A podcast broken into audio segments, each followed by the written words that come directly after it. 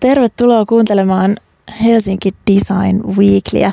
Tänään puhutaan materiaaleista, jotka loppuvat ja materiaaleista, jotka ovat jo olemassa, mutta joiden hyödyntämistä vasta opettelemme. Mun nimi on Anni Korkman ja tämä on tosiaan Weekly ajankohtaisohjelman muotoilusta, arkkitehtuurista ja usein vähän muustakin. Seuraavan tunnin ajan studiossa sun kanssa on avainasiakasjohtaja Kirsi Terho Infinited Fiber Companysta. Moi. Moikka. Ja, ja myöskin kuraattori Jani Kaila Faircraft-kollektiivista. No hei, hei. Hei. Terve, tervetuloa molemmille. Kiitos. Kiitos. Tota, ensi viikolla, eli siis touko-kesäkuun vaihteessa Helsingissä ja verkossa järjestetään Fashionin Helsinki-tapahtuma. On siis ihan loistava hetki puhua muotialan muutoksista, eli siitä, mitä tekstiileille on tapahtumassa ja tietenkin siitä, miltä ne tekstiilit tuntuvat. Kirsi, aloitetaan Infinited Fiber Companysta. Mä oon ymmärtänyt, että teidän teknologia aikoo muuttaa ja muuttaa jo tekstiilijätteen infinna-kuiduksi. Kertoisitko, että mitä tämä tarkoittaa? Joo, ilman muuta. Eli siis tällä hetkellähän tekstiiliteollisuus on hyvin lineaarinen. Ja siellä kun se syntyy se vaate, niin se käytetään ja sen jälkeen se yleisesti ottaen päätyy kaatopaikalle tai polttoon. Mutta mitä me tehdään, niin meidän Infina-kuitu on syntynyt siitä jätteestä. Eli me kerätään se jäte tuolta kuluttajilta. Se, sen jälkeen tehdään sille kemiallinen prosessi, ja sieltä sitten lopputuotteena syntyy infinakuitu, joka on uudelleen syntyneet farkut tai uudelleen syntynyt teepaita. Tuohon, äh, sä sait sen kuulostaa hirveän yksinkertaiselta, kun sä selitit näin. Siihen varmasti, varmasti liittyy paljon muutakin ja siitä puhutaan tänään, mutta eli siis käytännössä Infinna-kuitu on kiertotalousmenetelmällä tehty kuitu ja meidän ei tarvitse kasvattaa tai tuottaa mitään sitä varten. Voi hyödyntää täysin jotakin olemassa olevaa. Kyllä, se on juuri näin, että se on se sun kaapista löytyneet vanhat farkut tai vanhat teepparit tai mikä tahansa, missä vaan on selluloosa. Se on se sana, mitä okay. me halutaan tänään keskustella. Joo, no se jää varmasti, varmasti tästä mieleen. Tämä on ajankohtainen keskustelu myös siksi, että siis EU-direktiivi muuttuu niin, että, että meidän tekstiilijäte ja sen käsittely tulee, tulee muuttumaan isosti. Vuodesta 2025 alkaen kotitaloudet Euroopassa alkaa kerää tekstiilijätettä ja Suomi ottaa siis tässä varaslähdön ja meillä tämä alkaa jo ensi vuoden 2023 tammikuussa pitää paikkansa ja sehän on ihan mahtava juttu, koska eihän se muuten kiertotalous ei tule ikinä tapahtuu, jos Jep. ei sitä lähdetä keräämään. Se on se ensimmäinen steppi ja se on sitten sitä raaka-ainetta meille tulevaisuudessa. Jep. Aika hieno juttu. Joo, todella, todella hieno juttu. Äh, tässä on niinku syy syymät torille. Kerrotaan myös meidän toisesta vieraasta Jani Kailasta, jotta, joka olet tänään täällä edustamassa Faircraft-kollektiivia. Niin ketä muita kollektiivin kuuluu ja mitä te teette? Meillä on tässä projektissa mukana äm, kansainvälisiä tutkijoita, äm, kestävän kehityksen äm, opettajia, kouluttajia, taiteilijoita ja, ja muotoilijoita Hollannista, äm, Englannista, Ruotsin puolelta ja suomalaisia. Ja meidän fokus on miettiä uudestaan, äm, miten denim kankaita valmistetaan, värjätään, mitä prosesseja niistä tulee käyttää – ja miten me informoidaan kuluttajia ja luodaan tällaisia positiivisia ratkaisuja. Ja yksi syy, minkä takia me ollaan tultu Suomeen, on, että täällä tapahtuu tämän alan kehitystä ja innovointia. Ja koulutus on vahvasti sen luontoista, että, että opiskelijoille, opiskelijat selvästikin saavat jo alkuvaiheessa sen tiedon äm, kuiduista ja, ja materiaalien tekemisestä. Ja, ja me ollaan täällä luomassa suhteita ja esittelemässä kauniita uusia ratkaisuja, joita me ollaan tehty vuoden ajan. Kuulostaa inspiroivalta. Miksi just denim? Mun partneri tässä projektissa, Martin Wendholt, on toiminut 35 vuotta denim-alan ammattilaisena ja on rakentanut yli sata mallistoa ähm, G-Starille ja usealle muulle isolle brändille. Eli hän on ollut rakentamassa näitä mallistoja ja vastannut farkkukankaiden hankinnasta ähm, Kiinasta, Intiasta, Pakistanista ähm, ja sitten näiden farkkujen tuotannosta eli näistä teollisista prosesseista. Ja ne on tehty globaalisti eri vaiheet eri maissa ja hän tietää ja, ja on, on kohdannut ja ollut oikeasti myös tekemässä niitä ratkaisuja, joissa on selkeästi huomioitu se, että, että se ei ole järkevää luonnon kannalta eikä paikallisten ihmisten elinolosuhteiden kannalta. Ja silti isot yritykset on tehnyt näitä projekteja vuosikymmenien ajan ja, ja viimeiset kymmenen vuotta Martin on keskittynyt vastuulliseen tekemiseen ja, ja kestävän kehityksen ratkaisuihin ja, ja Tämä meidän projekti oikeastaan perustuu meidän käymään, minun ja hänen käymään ää, dialogiin usean vuoden ajan ja, ja me ollaan tietysti hirveän ylpeitä, että meillä lähti kymmenen muuta designeria ja ammattilaista mukaan miettimään ratkaisuja. Jep, tuntuu, että pelkästään tuossa niin kuin mainitsemassasi kymmenessä vuodessa on tapahtunut tosi paljon. On, on, on. Niin se onkin äh, kiinnostavaa ja sitten miettii, että no mitä seuraavassa kymmenessä vuodessa tulee tapahtumaan. Ehkä siitäkin päästään tänään miettimään. Kerro vielä, mistä kollektiivin nimi Faircraft tulee. Tämä lähti siitä, että me toimittiin tässä vuoden ajan, joka oli alkoi hyvin vaikeissa korona-olosuhteissa. Ja me haluttiin luoda positiivisuutta ja, ja mm, nimenomaan pitää huolta luovasta äm, luovuudesta ja siitä, miten luovat ihmiset oli ajautunut aika paljon henkisen ahdinkoon. Äm, meidän projektissa nousi hyvin vahvasti esille niin kuin henkinen hyvinvointi ja tukeminen ja, ja se, miten me pystytään jakamaan äm, ja kertomaan tarinoita ja pitämään toisistamme huolta. Eli Faircraft, resilience, joustavuus, sisu, äm, se miten niin kuin vaikeista tilanteista päästään eteenpäin ja löydetään sellainen sisäinen voima. Tämä on kantanut meidän projektiin hirveän vahvasti. Ja tuosta denimistä vielä sen verran, että denim on yksi, yksi saastuttavimmista vaateteollisuuden osa-alueista ja, ja siinä, siinä käytetään äärimmäisen suuret määrät vettä jo niin kuin alkuvaiheessa raaka-aineen kanssa ja, ja sitten denim kankaan tekeminen on kemiallisesti ähm, to, todella ähm, luontoa rasittavaa. Ja sitten siinä on toinen osapuoli, että et sen jälkeen kun kankaat on tehty, niin näitä denim-farkkuja, vaatteita käsitellään myös hyvin rankasti kemiallisilla ja, ja mm, tällaisilla mekanisilla prosesseilla. Eli siellä on monta eri osa-aluetta, joihin on haettu ratkaisuja, joihin on löydetty ratkaisuja. Eli nyt on kysymys siitä, että kuluttajille pitää kertoa, että on valintoja, on vaihtoehtoja ja, ja sitä tietoa täytyy lähteä tarjoamaan. Ja sitten vielä löytää ne tavat sen tiedon tarjoamiseen. Tuntuu se, mitä suunnittelijoiden kanssa juttelee, niin tietoa on saatavilla, mutta se on usein aika lannistavaa myös. Se on pelkkää huonoa, surullista informaatiota, joka lannistaa ja tukahduttaa, niin siitä löytää joku huolenpidon tai positiivisen lähestymistavan. Ää, Olet no, Anni aivan niin oikeassa. Niin, että sekin on niin kuin... mä, mä voin kertoa, että tässä on niin kuin aika skitsofreenisia tilanteita luovilla mm. ihmisillä, jotka itse toimii fashion-alalla. Öm, he on löytänyt ratkaisuja, on esitellyt ne firman sisällä, kaikki ympäri kollegat hyväksyy ja, ja tukee.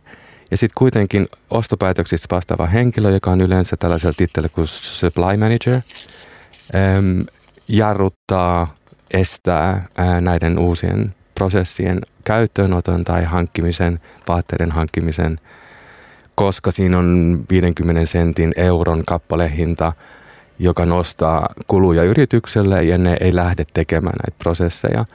Eli, eli tota, tässä on varmaan mun kollegalla täällä studiossa parempaa tietoa kanssa. Täytyy sanoa, että siinähän on periaatteessa se, että se on hänen KPInsä, että hänen Ahan. täytyy päästä siihen määrättyyn ja sillä perusteella hän sen palkkansa saa, että hän sen oikeasti sieltä löytää sen oikean hinnan sille tuotteelle. Eli mun mielestä täytyy myös muistaa, että kiertotalouden ratkaisut, oli ne sitten sanotaan kiertotaloutta värjäyksessä tai kiertotaloutta kuidussa, niin sen täytyy myös olla semmoinen, että se on kannattavaa. Mm. Että se ei saa maksaa ihan älyttömiä. Kyllä se on nämä realiteetit kuitenkin, varsinkin suuremmissa firmoissa, ajaa ne luovat ratkaisut joskus tosi tosi pahan tilanteeseen tai nurkkaan. Ja, ja sitten kuitenkin sama firma tekee vahvoja PR-kampanjoita sen puolesta, että me ollaan äh, sustainable ja kestävän kehityksen edelläkävijä. Ja sitten nämä isot prosessit ja isot tuotantomäärät ei kuitenkaan noudata näitä PR-kampanjoita. Eli joskus ne projektit yrityksen sisällä on niin promillen, maksimissaan prosentin luokkaa siitä paljon oikeasti, oikeasti tehdään äm, kestävän kehityksen mukaista tai vastuullista äm, tuotetta. Ja tässä on toki niin se puoli myös, että onko se kuluttaja valmis maksamaan. Eli se pitäisi lähteä sitä kuluttajasta kuitenkin liikkeelle, että kun se kuluttaja valmis maksaa siitä, että tehdään oikeita ratkaisuja, silloin myöskin se bränditalo siellä on valmis tekemään niitä ratkaisuja. Että ne sorsaa semmoista materiaalia, mikä on tehty luontoa kunnioittaen. Just näin. Eli farkut ei voi maksaa 20 euroa tai, tai toppi, sen kustannukset on suuremmat kuin 499. Mm. Äh, eikö näin? Tota, äh, jatketaan tästä ihan hetken kuluttua. Yhteistyössä Design Museo. Muotoilua kaikille kaupungin sydämessä Korkeavuoren kadulla. Näyttelyitä, design shop ja kahvila. Alle 18-vuotiaat aina ilmaiseksi sisään. Designmuseo.fi Fiskars Village Art and Design Biennale. Arkkitehtuuria, muotoilua ja nykytaidetta Fiskarsin ruukissa. Liput ja lisätiedot fiskarsvillagebiennale.com. Hei, tervetuloa takaisin. Sehän oli tietenkin Annie Lennoxin Little Bird, ja tämähän on tietenkin Helsinki Design Weekly. Täällä studiossa Anni Korkman ja tänään myös asiantuntijat Kirsi Terho ja Jani Kaila. Me keskustellaan materiaali-innovaatioista ja kiertotaloudessa. Suomessa ollaan siis todellakin edelläkävijöitä tällä innovaatioalalla, jossa valmistetaan kuitua, jossa taas tuotetaan uutta tekstiiliä. Ehkä taustatuksena miettiä, että no miksi me ollaan edelläkävijöitä, niin olla, että ollaan päästy tähän pisteeseen, niin siihen on siis vaadittu vuosikymmenten tutkimusta. Eli käytännössä siis valtio on rahoittanut ö, TKK ö, toimintaa, koska tietenkään yksityinen yritys ei olisi voinut rahoittaa noin pitkäkestoista tutkimushanketta. Puuteollisuuden alalla on siis innovoitu jo Ysäriltä ja sitten sieltä on tullut tätä kehitystä yritystoiminnaksi jo pidemmän aikaa. On siis tietenkin muitakin, esimerkiksi Spinnova, joka tekee tekstiiliä puuselluloosasta. Se voi olla myös, myös joillekin kuulijoille tuttu. Kirsi Terho, menikö tämä nyt ihan oikein? No kyllä se aika oikein meni. Että sanotaan, että se tutkimus, mitä Suomessa on tehty, se perustuu siihen, että me tiedetään, mitä puusta voi tehdä. Ja sehän on, puuhan on selluloosa. Ja se on se selluloosa on nyt se sana, mitä mä sanoin jo aikaisemmin tuossa, että puhutaan tänään. Eli se, että mistä se selluloosa saa sitä oikeastaan kaikessa, mikä kasvaa, selluloosaa. Ja se on, se on tosi tärkeä raaka-aine ja sitä on Suomessa tutkittu tosi pitkään. Siitä on tehty paperia ja siitä on tehty vaikka mitä. Et se on meidän ollut semmoinen niin ydinraaka-aine ja meillä on mahtavia tutkimuslaitoksia. Meillä on VTT on hyvä esimerkki siitä, että mistä koko ajan vaan tulee uusia innovaatioita kuin liukuhihnalta. Että tämä äsken mainittu Spinnova ja sitten Infinity Fiber Company on molemmat spin-offeja sieltä. Eli kyllä sieltä se tietotaidosta se lähtee se eh, ponnistaminen. Onko jotkut muut maat, jotka on tai tekee hyvin tämän alan tutkimusta tai toimintaa? On toki. Kyllähän meidän maailmalla... Kuka on toka paras? Toka paras. Aika paha kysymys. Sanotaan, kyllähän Ruotsissakin tehdään niin. ihan, ihan mahtavaa, okay. mahtavaa työtä. Okei. Joo, sieltä, äh, sieltä se tuli. Äh, kun äh, me, tai siis te, Infinity Fiber Company, äh, pyrkii vaikuttamaan tällaisella niin kuin, systeemitasolla, niin siihen tarvitaan tietenkin resursseja. Niin puhutaan siis vähän ö, teidän rahoituksesta. Mä ymmärsin, että tosi isot firmat on nyt viime aikoina investoineet tähän Infinited Fiber Companyn ö, teknologian kes, ö, keksintöihin. Joo, sanotaan näin, että siis rahoitus on aina tosi tärkeä asia. Ja siinä alkuvaiheessa se ei koskaan helppoa. Et me ollaan aloiteltu jo jo aika kauan sitten, 2016, silloin lähti ensimmäistä rahoitusta hakemaan, niin se ei ollut ihan easy, että kun oltiin vasta siinä, että oli tämmöinen idea ja ajatus ja oli sitä vähän testattu, mutta se ei ollut vielä ihan valmis. Siellä se on se vaikea hetki lähteä sitä rahoitusta hakemaan. Mutta sitten kun se nähdään, että okei, tämä on validi tämä innovaatio, tätä voidaan ihan oikeasti hyödyntää ja tällä voisi olla tulevaisuus, niin silloin se investointihalukkuuskin kasvaa. Ja meillähän on nyt tullut tänne mukaan tämmöisiä isoja toimijoita, kuten Adidas on meidän investori ja meillä on H&M ja tämmöisiä aika, aika merkittäviä tekijöitä. Ja samaan aikaan sitten me tehdään myös toisessa päässä työtä. Eli nyt kun me ollaan sitten menossa seuraavaan vaiheeseen, että me skaalataan ylöspäin, niin siellä tarvitaan sitten niitä, jotka ostaa sen tuotteen. Niin nyt me ollaan tehty sitten valtavasti tämmöisiä kuituostosopimuksia. Esimerkiksi viime viikolla ilmoitettiin sadan miljoonan euron diilistä wow. Sara, Sara brändin kanssa. Että ihan, ihan merkittäviä. Sara, merkittäviä. Anteeksi, siis Saran brändin kanssa. Joo, eli se on Inditexin ja. korporaation ää, osa. Jep. Jep. Ja eli avainasiakasjohtajana sä oot aika paljon ollut tekemisissä myös näissä investointihankinnoissa, eikö näin? Joo, no mä oon enemmän ollut tässä sanotaan kuitumyyntipuolella. Ja, et se, se on ollut enemmän se mun, mun lähtökohta tähän, että mä olen neuvotellut hyvin paljon näiden meidän brändiasiakkaiden kanssa siitä, että miten he sitten sen tulevaisuuden itsellensä näkee ja miten he sitten pystyvät hyödyntämään tätä meidän kuitua. Pystytkö jo tunnistamaan jotakin, niin kuin äh, sanoit vuodesta 2016 asti, jotakin sellaista isoa asenneilmapiirin muutosta? Tai onko se, niin kuin, ne on erilaisia ne keskustelut nykyään kuin siitä? On aivan valtava muutos. Et sanotaan, että silloin kun lähdettiin, niin se oli, kaikki oli ideatasolla. Siellä oli tämmöisiä tosi isoja lupauksia tehtiin, mutta mitään konkreettista ei juurikaan ollut. Et nyt siellä on, näihin kaikkiin taloihin on tullut omia osastojansa. Että tämä on kiertotalousosasto ja täällä on nyt sitten vastuullisuusosasto ja täällä on innovaatioosasto. Et ne on ihan oikeasti ruvennut panostaa niihin ihan eri tavalla. Jep. Niin. Toi 100 miljoonaa on ihan mieletön luku. Miten, se jakautuu ilmeisesti aika monelle vuodelle, eikö se totta? Mm, kolmen vuoden sopimus. Pystyykö, pystyykö tällaisessa tilanteessa niin hahmottaa, että kuinka monta 100 000 metriä siitä tehdään mahdollisesti kangasta ja paljon siitä tulee joskus vaatteita? Tai... Oh, superhyvä kysymys. Koska se, se, jotenkin, se kuulostaa niin uskomattoman hienolle ja sitten niin jos pystyy visioimaan sitä, että paljon siitä tulee oikeasti no, kangasta. Se voisi olla 100 miljoonaa teepaitaa. Ihan oikeasti? Joo. Se on, se on jo uskomaton vaikutus siihen, miten, miten eh, ihmiset voi ostaa toisen tyyppisiä vaatteita. Kyllä. Mutta siltikin se on ihan pisara siinä valtavassa meressä. Eli me ostetaan ihan liikaa, eikö niin? Näin se vähän on. Näin Joo, se vähän on.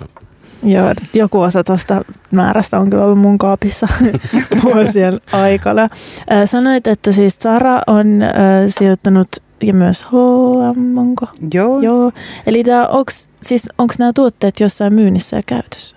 No meillä on ollut jonkun verran tuotelanseerauksia. Mehän on vielä semmoinen pieni tuotanto vasta meneillänsä, meillä on pilottuotanto. Ja sieltä sitten pistetään niin paljon kuin ikinä kerätään, tehdään kuitua ja kaikki menee johonkin mallistoon. Et nyt viimeisin, mikä tuli markkinaan, oli nyt tämä Saran mallisto, missä oli jakkupuku ja mekko. Ja sitä ennen oli, tota, tehtiin sataprosenttisia teepaitoja Pangaja brändin kanssa. Meillä on ollut farkkuja myös markkinassa. Me varmaan puhutaan tästä vielä lisää. Mutta siis on, on tosi tota, mukavasti saatu näkyvyyttä ihan näille meidän mallistoille ja hyvin pieniä eriä vielä toistaiseksi, mutta ne on sitten ihan rajoittuu tähän meidän pieneen pilottoimintaan, että ei ole päästykään tekemään vielä isosti. Mua, mua kiinnostaa tosi paljon nämä pilottiratkaisut, koska yleensä silloin valituille asiakkaille ja yhteistyökumppaneille tulee myös tällainen yksin oikeus tietyksi ajaksi. Onko teillä tällaisia sopimuksia? Ei. Ei. Ei, koska se, että jos me halutaan, että kiertotalous oikeasti tulee globaaliksi, niin silloin se ei voi olla eksklusiviteettia kenelläkään. Me ollaan, tai mun partneri, joka, joka tekee tällä alalla näitä isoja projekteja, niin on monesti myös teidän kilpailijoiden kanssa tehnyt tota, tiedusteluja omalle asiakaskunnalleen ja eri brändeille ja, ja siellä on aloittavilla kuituyrityksillä joskus sellaiset estot siihen, että ei anneta muille vielä materiaalia käyttöön tai se tuotetaan yksin oikeudella tietylle aikavälille ja, ja se on ollut aikamoinen stoppi siihen, että, että Euroopassa tietyt meidän asiakkaat esimerkiksi ei ole saanut ää, laisinkaan mm. ottaa kokeiluun edes tai, tai niin kuin testaukseen. Joo, mä luulen, että siinä on usein, usein se ongelma on nimenomaan siinä volyymissä. Eli meilläkin me joudutaan tekemään tosi isoja valintoja siitä, että kenelle me täältä annetaan tätä kuitua. Ja se, että me halutaan tehdä niin iso vaikutus tähän meidän koko tekstiiliteollisuuteen, että me ollaan valittu ne kaikkein isoimmat brändit just sen takia. Koska ne on ne, jotka sitten oikeasti siellä pystyy vetämään sen sinne isoon globaaliin markkinaan.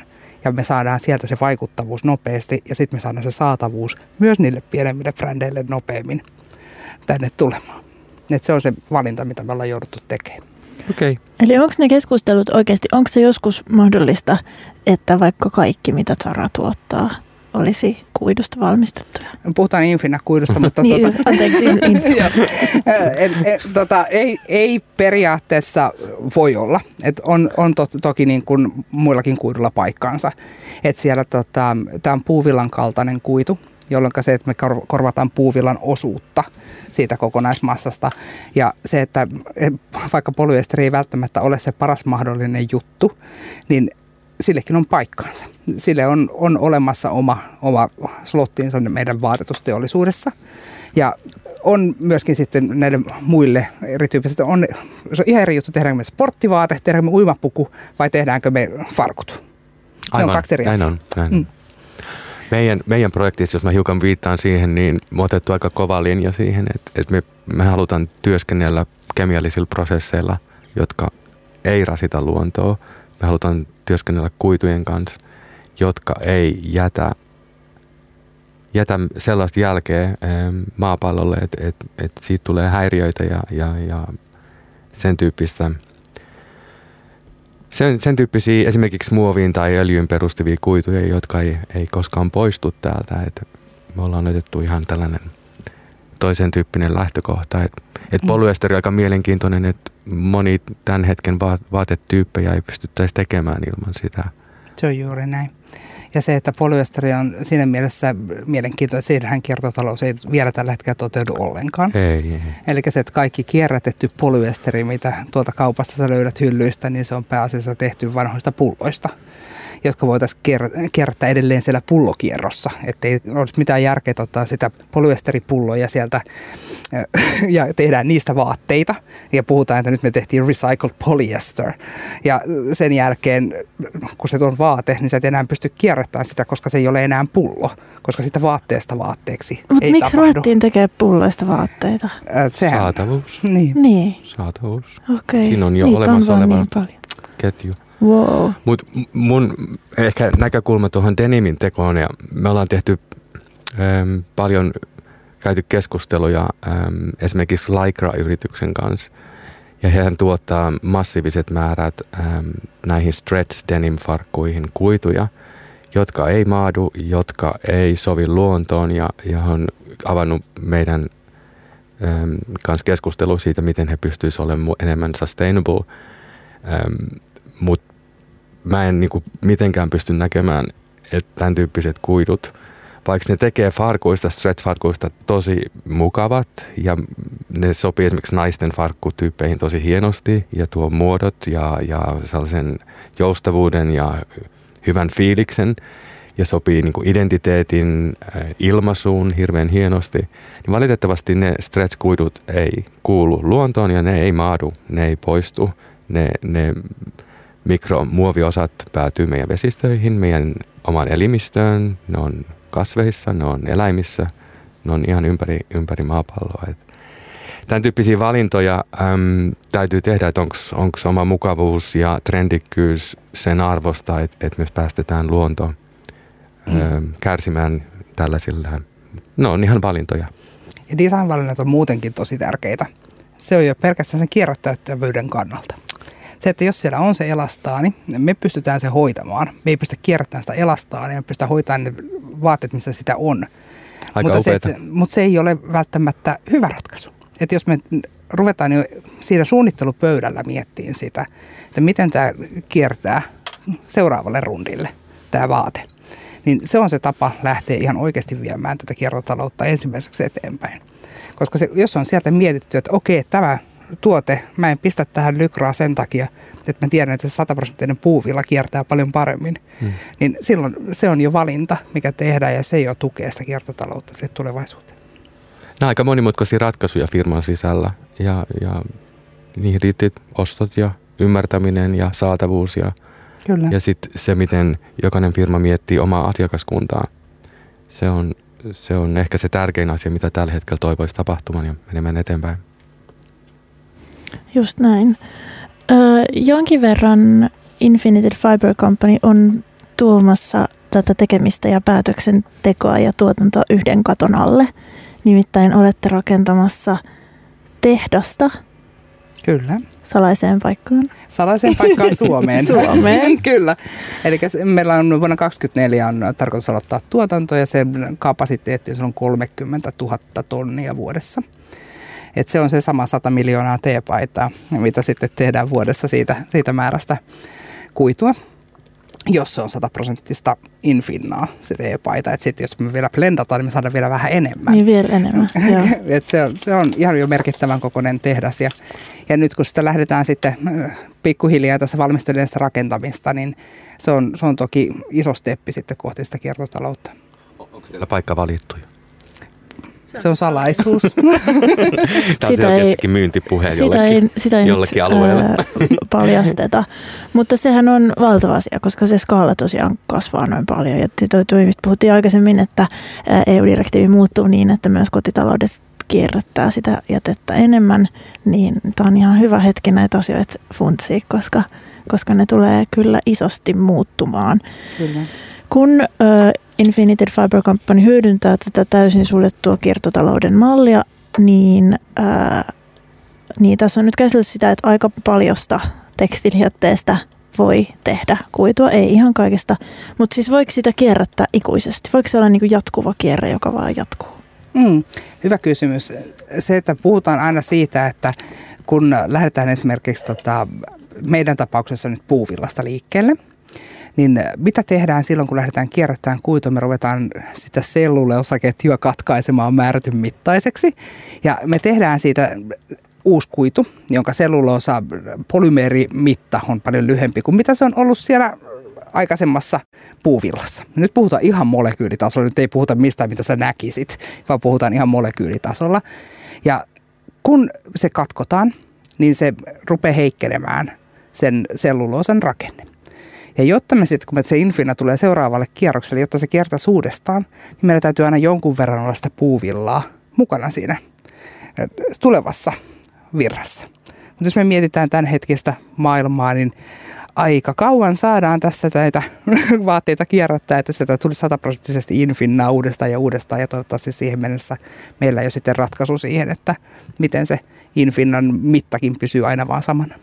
Mua kiinnostaisi, mua kiinnostaisi kuunnella, että mi, tai kuulla, että minkä tyyppistä puuvillaa te sitten otatte siihen mukaan. Koska meidän asiakaskunnassa äm, isot denim-firmat on tehnyt usein erilaisia ratkaisuja. Ne ottaa niin virgin puuvillaa, eli uutta puuvillaa tuolta, jotka on valmistettu suoraan tähän tarkoitukseen tai pyrkii kierrättää 50 prosenttia ähm, ähm, pre-consumer waste äh, ratkaisuista tai sitten kierrättää ähm, tällaisista vaatteista, jotka on jo asiakkaat käyttänyt esimerkiksi. Joo, me käytetään pelkästään kuluttajalta kerättyä poistoa tekstiiliä. Aika upeata.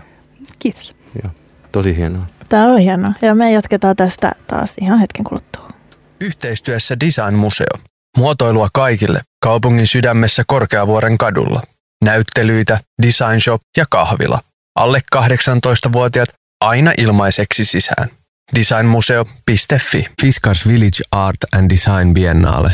Arkkitehtuuria, muotoilua ja nykytaidetta Fiskarsin ruukissa. Liput ja lisätiedot fiskarsvillagebiennale.com. Hei Helsinki Design Weekly jatkaa vielä hetken verran. Tervetuloa takaisin ja kiva kun kuuntelet Anni täällä ja asiantuntijavieraana Infinited Fiber Companyn Kirsi Terho ja Jani Kaila, jonka kuratoima näyttely avautuu Garden Roomissa maanantaina. Olihan se maanantai? Joo. Kuudetta saakka. Just näin, 17.6. asti auki. Aloitetaan sillä, että Jani, mitä on luontopositiivinen muotoilu? Me lähdettiin tämän ryhmän kanssa äm, ihan aluksi miettimään kestävän kehityksen ratkaisuja ja vastuullista tekemistä ja peilattiin taaksepäin ja mietittiin, miten aikaisemmin on tehty asioita. Me haluttiin poistaa tällainen liiketoiminnan asettama suurin haaste, mikä on kiire, eli kokonaan aikakäsitys pois meidän projektista. Ja mä tarjosin meidän designereille, muotoilijoille ja taiteilijoille vuoden aikaa kehittää asioita sillä perusteella, sillä metodilla, mikä heille oli niin tärkeintä ja lähintä, miten he halusivat miettiä ilmastonmuutokseen liittyviä asioita, miten se vaikuttaa meidän luontoon, miten se vaikuttaa koko maapalloon ja heidän omaan luovuutensa. Ja ja se dialogi, tänne luova dialogi, mikä meillä kävi viime syksynä koko ryhmän välillä ja varsinkin mä olin tällainen osallistuva kuratoija, eli mä olin jokaisessa projektissa itse mukana, niin hyvin äkkiin tuli sellainen asia vastaan, että kestävä kehitys, aika abstrakti asia ja jättää paljon harmaita alueita. Ja sitten vastuullisuus, se käsittää myös aika lailla erilaisia asioita ja sitä voi aika helposti myös niin kuin manipuloida tai miettiä, että kuka mittaa ja miten mitataan ja miten henkilökohtaisesti asiat nähdään eri tavoin. Niin mä tein sellaisen päätöksen, että mä, mä luin jotain Guardianin artikkelia ja siellä puhuttiin um, nature positive um, future. Can we have a nature positive future? Se oli aika ensimmäinen kerta, kun mä rupesin miettimään, että miksi me ei voida sitten laittaa luontoa, maapalloa ihan, ihan etusijalle. Ja varsinkin tällaisessa taideprojektissa, missä tutkitaan ja kokeillaan ja haetaan ihan uusia ratkaisuja, niin jätetään, jätetään tota, turhat rajoitteet pois ja ainut vaatimus, että pistetään luonto etusijalle. Jep, on puhuttu myös, äh, puhutaan niin kuin human-centric design, niin kuin tällaisesta ihmiskeskeisestä tai ihmislähtöisestä muotoilusta ja sitten myös niin kuin planeettakeskeisestä, planet-centric designista. Niin mä huomaan, että siellä on jotakin samoja ehkä ajatuksia ollut myös ja, ja se tosiaan on myös, äm, myös jotenkin kaunis tapa ohjata ja vaihtaa niin kuin lähtökohtaa kokonaan toisinpäin. Mm. Että mitä jos me ei ollakaan siinä ihan kesken, mitä jos se ei olekaan nyt ihan me, vaan ihmiset, vaan on kaikki muutkin ympäristö kaikista tärkein. Niin, tämä on kaunis tapa nähdä asiat. Kiitos sun kommentistasi ja, ja ollaanhan me osa luontoa ja esimerkiksi just nämä muoviin liittyvät asiat, niin ne ei ole mitenkään yksinkertaisia. Et muovi on meidän, jos sä menet kauppaan, niin sä kannat enemmän muovia kotona joskus kuin, kuin, kuin aineita, mitä, sä, mitä ne muovi, muovipakkaukset sisältää. Me ollaan osa luonnonketjua ja kaikki elämä maapallolla on, liittyy toisiinsa ja, ja ilmaston asiat liittyy niin Saharassa kuin Suomessa toisiinsa ja, ja nämä kiertokulut ja tällainen asioiden yhteenkuuluvuus on ehkä se tärkein asia, mitä me ollaan mietitty. Et mä laitoin viime elokuussa, syyskuussa neljä tällaista kokeilevaa Fashion Labia laboratorio pystyyn ja mä menin kuukaudeksi Saharaan farkkujen kanssa. Otin mukaan kaikista vastuullisimmin tehdyt ähm, farkkukankaat ja tehtiin kasa farkkuja myös ja mä marssin sinne Etelä-Marokkoon Algerian raha, äh, rajan lähelle sellaisen paikkaan, missä tota, vesi on loppu ja elin, elin tällaisten nomadien kanssa kuukauden ja testasin, että jos me mietitään, että siellä on lämpöä, siellä on hiekkaa, siellä on hiekkamyrskyjä, tuulia, me saadaan hiekkapesuun ilman, että me tehdään mitään, mitään ratkaisuja firmojen tai, tai kemiallisten prosessien tai mekaanisten prosessien kanssa. Ja Eihän kukaan tällaista varmaan ole tehnyt, mutta... No ei varmaan, se niinku uskomattoman kasuaalisti kerroit, että sä lähdit kuukaudeksi Saaraan farkkujen kanssa. Ja se oli elokuu, että se oli kaikista kuumin kuu. Okay, wow. Joo, ja, ja tota, sitten mä löysin sellaisen äh, mukavan paikan asua, että mä asuin sellaisessa äh, savirakennelmassa siellä paikallisten ihmisten kanssa ja mm, mulla syntyi oma tiimi siellä paikallisten äh, miesten kanssa ja, ja tota, me rakennettiin sinne tällainen alue, minne me laitettiin ja kokeiltiin ja, ja me tehtiin to, toisen tyyppinen äm, kokeilulaboratorio äm, Italian viinitiloille, meidän ystävien äh, Renzo Rankaanin äh, viinitilalle jos he tuottaa tästä Kadei Conti viinejä, joita me nyt sitten myös tarjoillaan muuten ensi viikolla tuolla meidän galleriassa, kun pidetään juhlia. Wow, joo. Niin me tehtiin sinne tällaisen maaperä fashion laboratorio, eli me tutkittiin, mitä tapahtuu mikrobien ja, ja maaorganismien kanssa, jos me laitetaan tällaiseen äm, rehevään tällaiseen äm, maaperän, jos on tosi paljon aktiviteettia, että paljon me pystytään kuluttaa sitä äm, denimiä ja paljon sinne syntyy uudenlaisia ratkaisuja. Ja tutkittiin biohajoavuutta, joka liittyy hyvin vahvasti fashion teollisuuden ongelmiin, eli tämä, waste, jäte, jota myös poltetaan kymmeniä miljoonia tonnia vuodessa käyttämättömiä vaatteita ja, ja sitten tietyt vaatteet, kuten esimerkiksi just mainitsemani Lykran kuidut, niin ei missään muodossa ää, maadu tai hajoa. Niin me testattiin tiettyjen farkkujen ja, ja farkkukankaiden hajoavuutta ja se yllätti meitä täysin, että, että me tulin sinne parin kuukauden päästä kaivamaan takaisin, niin meillä ei ollut kuin vyötärö – vyötärö tota, waistband et, et, ja tietyt, tietyt saumat jäljellä siellä. Ja, mutta nämä oli sellaisia innovatiivisia ratkaisuja, että me tehtiin Turun saaristossa kokeiluja, me tehtiin Amsterdamissa kokeiluja. Eli mitä siellä Turun saaristossa teitte? Mä heitin katiskaan parkut veteen. of course you did, okei. Okay. Tämä taideprojekti niin sai, sai vapauden tehdä ja me laitettiin maaperään, kaivettiin äm, ja me laitettiin sinne, sinne tota, tutkittiin, miten eri äm, leveysasteilla erilaisissa maaperissä kuin erilaista ja ä, mikrobien toiminta on ja miten tällaisia ajattelua voi lähteä miettimään. Et, äm, ja nämä oli tällaisia niin innovatiivisia näille meille designereille, että he pääsivät tekemään tällaisten hullujen kokeilujen jälkeen ihan omia ratkaisujaan. Ja näitä me esitellään, että meillä on tulee upeita ruostekokeiluja ja, ja siis aivan mahtavia eh, juttuja on päästy tekemään. Mun on ihan pakko kysyä tästä denim-kokeesta siellä Italiassa, että kun se niin jäi vaan sitten se vyötärönauha, niin tutkitte sen maaperän sen jälkeen, että mitä se maaperä sitten sisälsi? Joo, jos menette meidän tota, Insta-sivulle, eli faircraft.dialogue, ähm, niin mä oon laittanut sinne osan näistä ähm, meidän kokeiluista, eli meillä oli paikalliset viinitilan miehet kaivamassa niitä meidän kanssa pois sieltä ja ne sai aikamoisen kohtauksen, koska ne oli täynnä pieneliöitä. Ja sillä oli tällaisia sormenkokoisia toukkia syömässä niitä ja siellä oli tietysti siitä kaikki, kaikki, kaikki muut organismit siellä. Et ne eli siinä maaperässä ja se on aika upeata miettiä, että tämän tyyppiset farkut Candiani Denimiltä Italiasta ja Tejidos Royalta Espanjasta ja turkkilaiselta Bossa Denimiltä, jotka sanoo olevansa biohajoavia, on todellakin biohajoavia. Eli tässäkin on sellainen mahdollisuus miettiä, että jos me tostaa farkkuja, niin ähm, ainakin osa niistä farkuista, kun sanoo, että on biohajoavia, niin tot, me ollaan, me ollaan todennettu se. No mitä jos mä haluan ostaa biohajoavat farkut, onko ne esimerkiksi huomattavasti kalliimpia kuin vaikka jotkut Leviksen perusfarkut? Niin mikä on perusfarkku nykyään? Mä en enää tiedä. No mä itse asiassa tiedän, mä ostan yleensä äh, farkut kyllä käytettynä, mutta olisikohan ehkä 120, 130 niin. ehkä perusfarkut. Kyllä sillä saa ihan... Biohajavatkin. Joo, okay. saa. Siellä saa perusfarkut, mutta ei kandiaaneja. niin.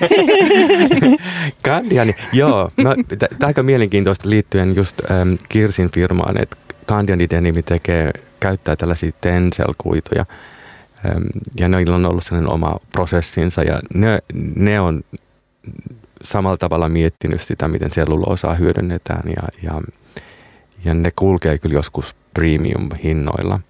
Mutta Bossa Denimin farkut kulkee ihan normaali hinnalla ja ne on myös biohajoavia. Ja, ja samoin Tejidos Royo, joka on myös kehittänyt tällaisen ähm, äh, dry indigo värjäysmenetelmän, joka on täysin sataprosenttisesti Ähm, kestävän kehityksen mukainen. Eli ihan pakko kertoa tässä, että me tehtiin Wranglerin kanssa, tehtiin release markkinaan ja siinä käytettiin nimenomaan indigo äh, väriä. Ja se on todella hienosti toimii myös, myös sellulosakuitujen kanssa. Aika upeaa. Oli, oli todella hieno nähdä. niin toi värjäyshän on niin kuin ihan tuntuu, että monen radiojakson aihe itsessään, miten paljon siihenkin liittyy liittyy kaikenlaista. Ö, tästähän voitaisiin jutella vaikka kuinka pitkään, mutta meillä alkaa valitettavasti aika loppumaan. Ehkä loppuun mä haluaisin kysyä vielä, Jani, ö, sulta vielä lyhyesti vähän, mitä siitä näyttelystä? Siellä on ilmeisesti montakin taiteilijaa ja muotoilijaa tuonut töitä esille. Joo, mä oon tehnyt Martinin, eli mun partnerin kanssa tähän itse ähm, yhteistyössä usean designerin kanssa tällaisen farkkukapselikokoelman, jos me esitellään täysin äh, sustainable-ratkaisuja, jossa on mukana tällaisia ekologisia ähm, luontopositiivisia mineraalipigmenttejä, että meillä on tosi värikkäitä ratkaisuja, paljon värejä. Ja tässä prosessissa on ollut mukana useampia designeri, muotoilija ja taiteilija. Äh, ja siihen liittyy myös tällaisia teollisia prosesseja – kestävän kehityksen mukaisia luontopositiivisia prosesseja. Ja sitten meillä on niinku taideteoksia ja erilaisia vaateratkaisuja, joissa on ollut tekemässä hollantilaisia nuoria designereita viisi kappaletta ja taiteilijoita Englannista ja muutama suomalainen, eli Harri Niskanen, joka toimii Tukholmassa tällä hetkellä, on ollut mukana tekemässä isoja denim-installaatioita – ja Katja Kiviranta, joka asuu äm, Turussa ja toimii Kankaan päässä, tuo myös tällaisia kalanluukoruja, joita hän on Denimin kanssa tehnyt. Ja hän te, käyttää tällaista perinteistä sassikotekniikkaa ja, ja tota, kroseeta ja, ja on tehnyt myös ö, tehnyt toisen tyyppisen lähestymisen farkkuihin, jotka maatu siellä Turussa, niin hän on paikannut ne ja halutaan sen käsityötaidon kautta miettiä myös sitä, että paljon heitetään – rikkimeneitä pois ja paljon pystytään korjaamaan. Eli, eli tuotu tällaista äm, hyvin järkevää vanhanaikaista ajatusmaailmaa, joka on sinänsä ehkä sitten kuitenkin se paras tapa pitää rajoitukset no siinä, näin. mitä ostetaan. Siis maalaisjärki, vanhat, vanhat keinot, vanhat tavat ajatella ja lähestyä muun muassa pukeutumista ja, ja kuluttamista. Hei, Mä joudun valitettavasti lopettaa tältä päivältä. Mä kiitän tuhannesti Kirsi Terhoa ja Jani Kailaa vierailusta Helsinki Design Weeklissä. Kiitän myös sua, joka tätä ohjelmaa tänään kuuntelit. On ollut ilo ihmetellä näitä valtavia asioita ja kaikkea sitä, mitä jotenkin liittyy tähän isoon ekologiseen siirtymään, jossa, jossa me kaikki elämme.